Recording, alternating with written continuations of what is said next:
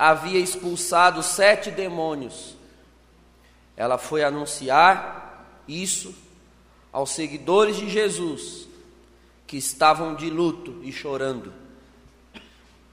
Quando ouviram que ele estava vivo e fora visto por ela, não quiseram acreditar. Em seguida, Jesus apareceu a dois deles, com outra aparência enquanto estavam indo para o campo. Eles também voltaram e anunciaram isso aos outros.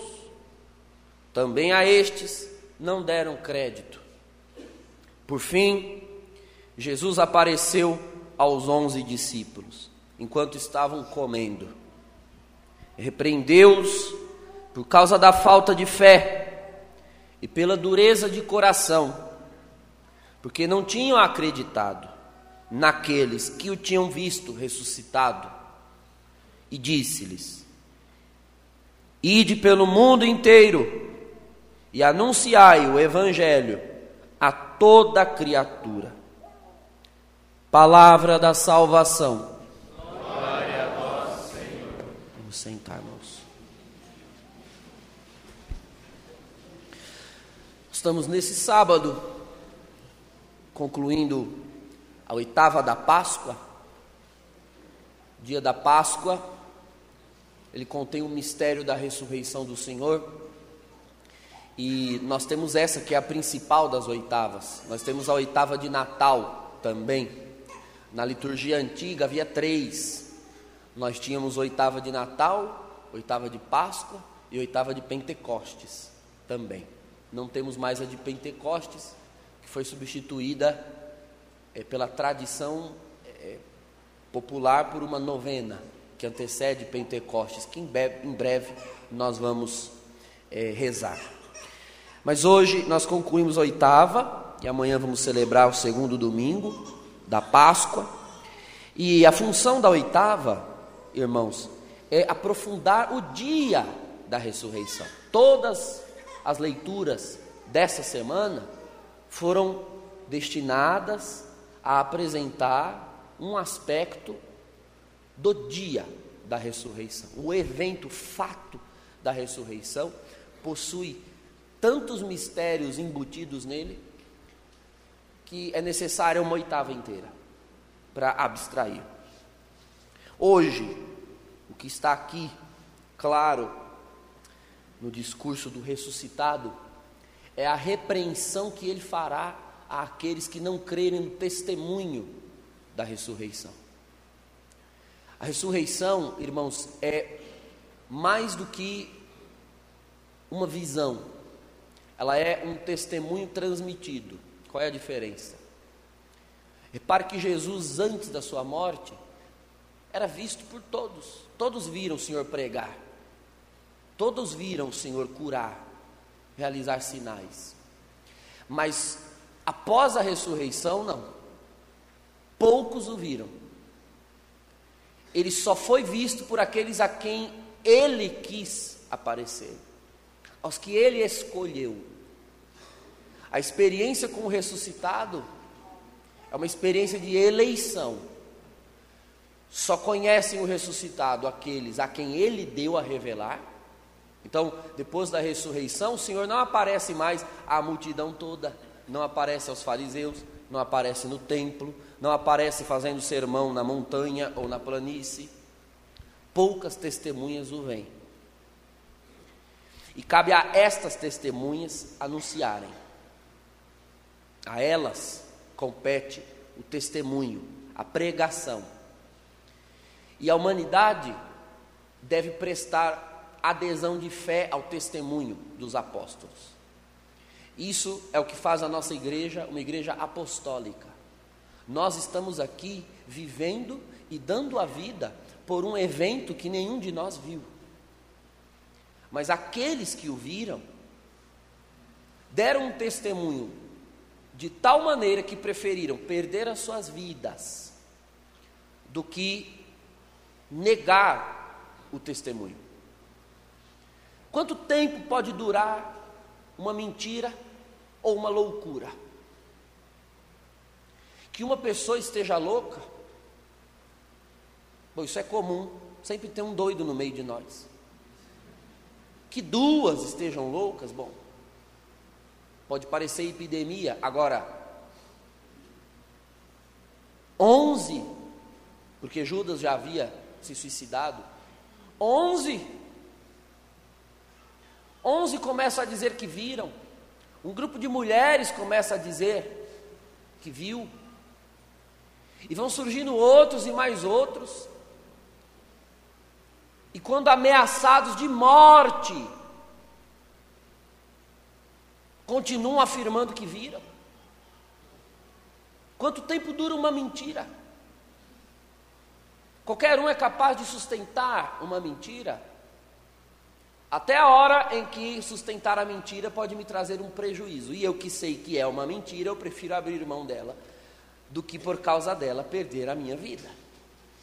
Se de fato é uma mentira mas ter visto ressuscitado foi um fato, uma verdade tão inquestionável que eles preferiram.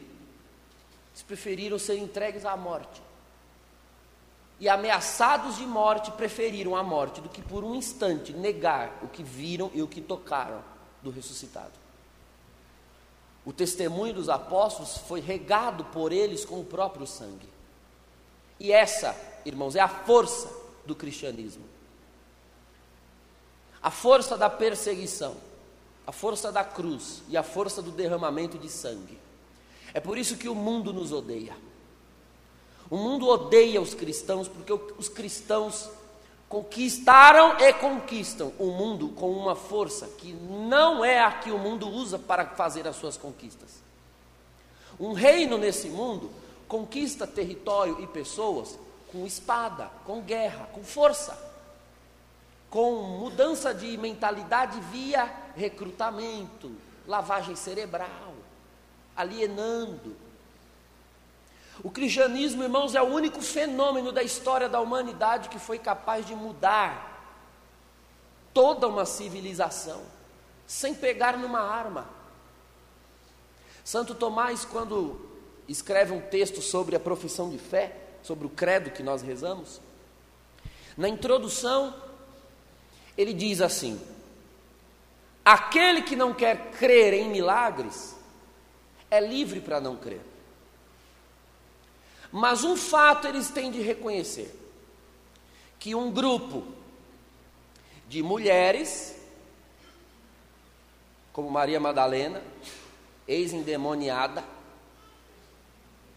da qual Jesus tirou sete demônios, Maria Madalena, a outra Maria, a que se refere o Evangelho, que foi aquela que chorou aos pés de Jesus. Então, ex-endemoniada, ex-quenga, ex-cobrador de impostos, ex-pescadores, ex-bandido, porque tinha um zelote lá no meio, ex tudo que não presta, gente analfabeta.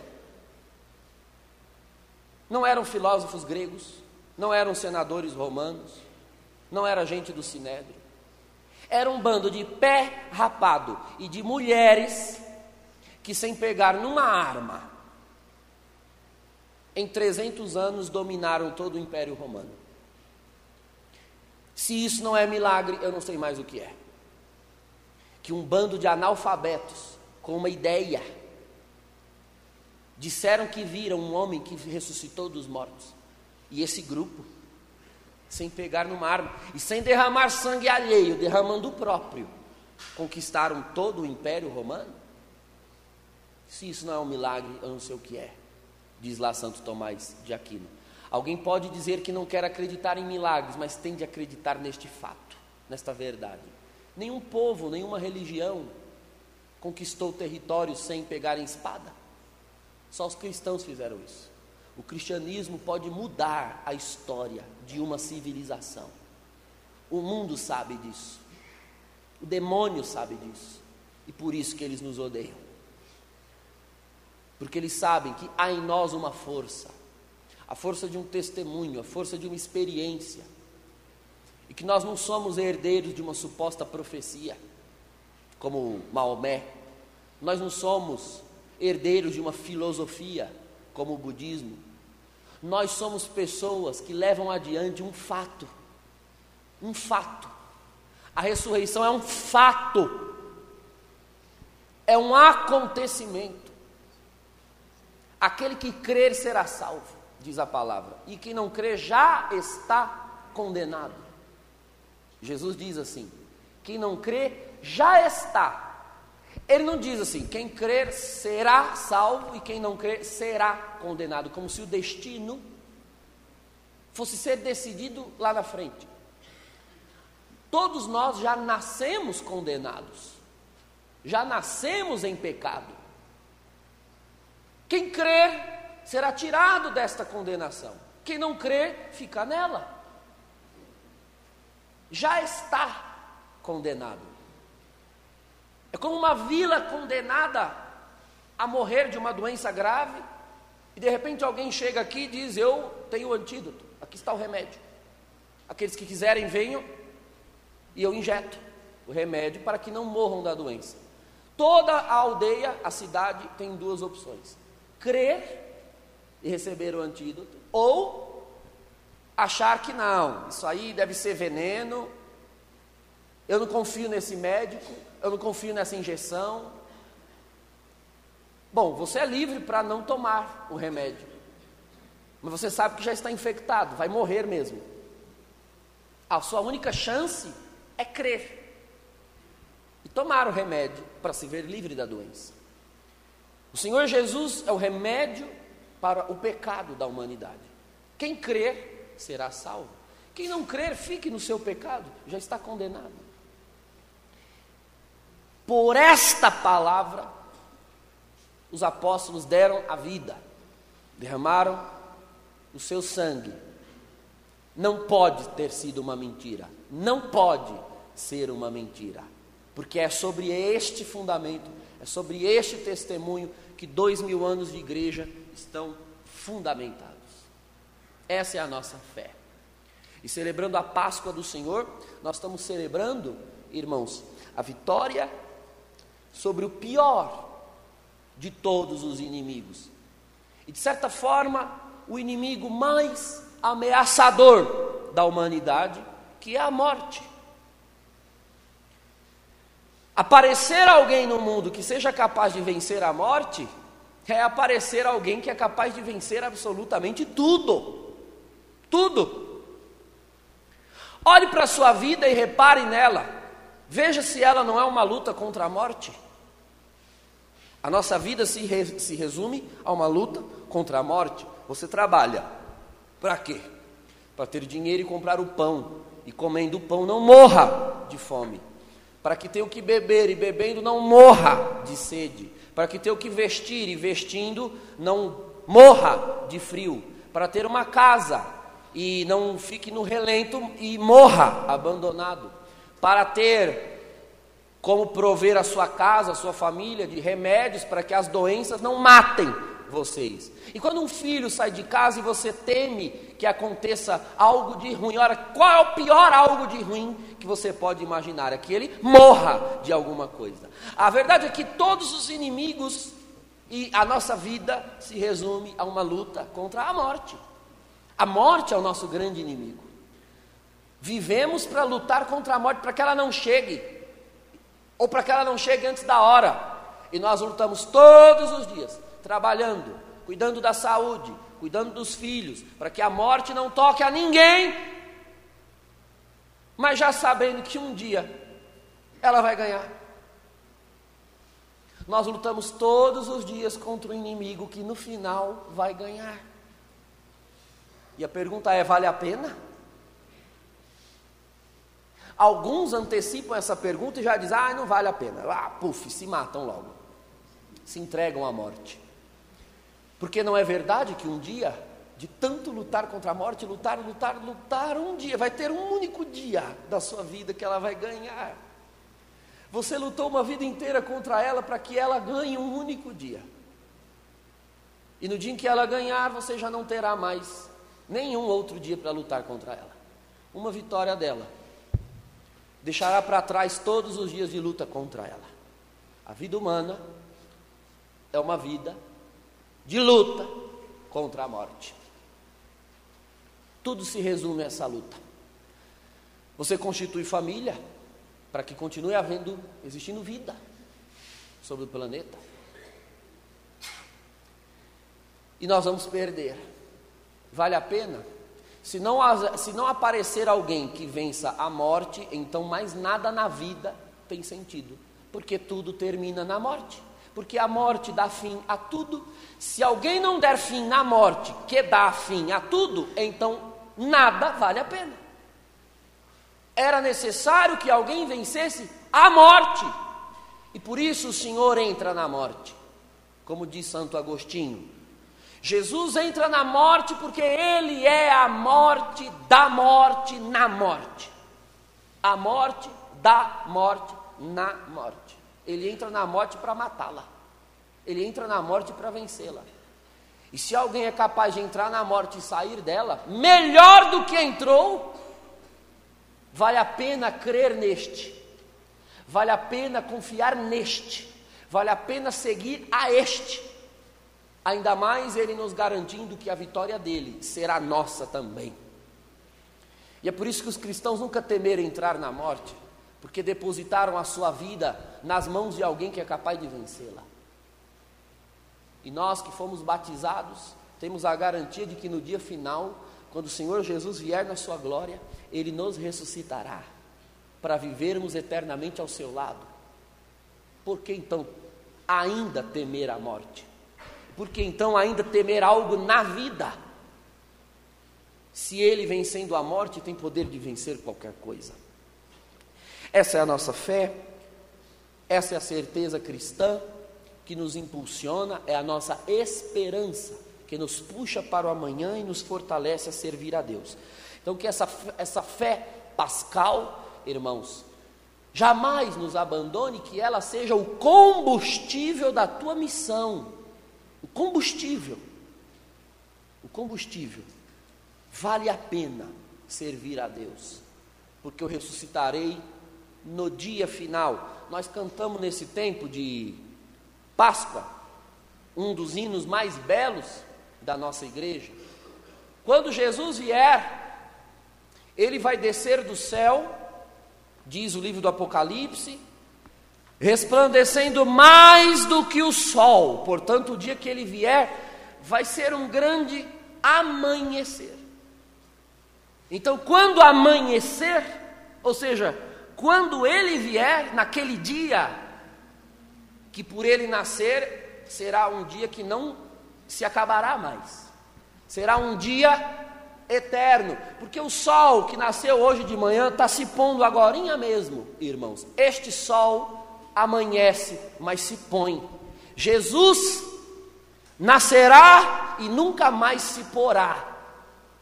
Por isso será um dia eterno.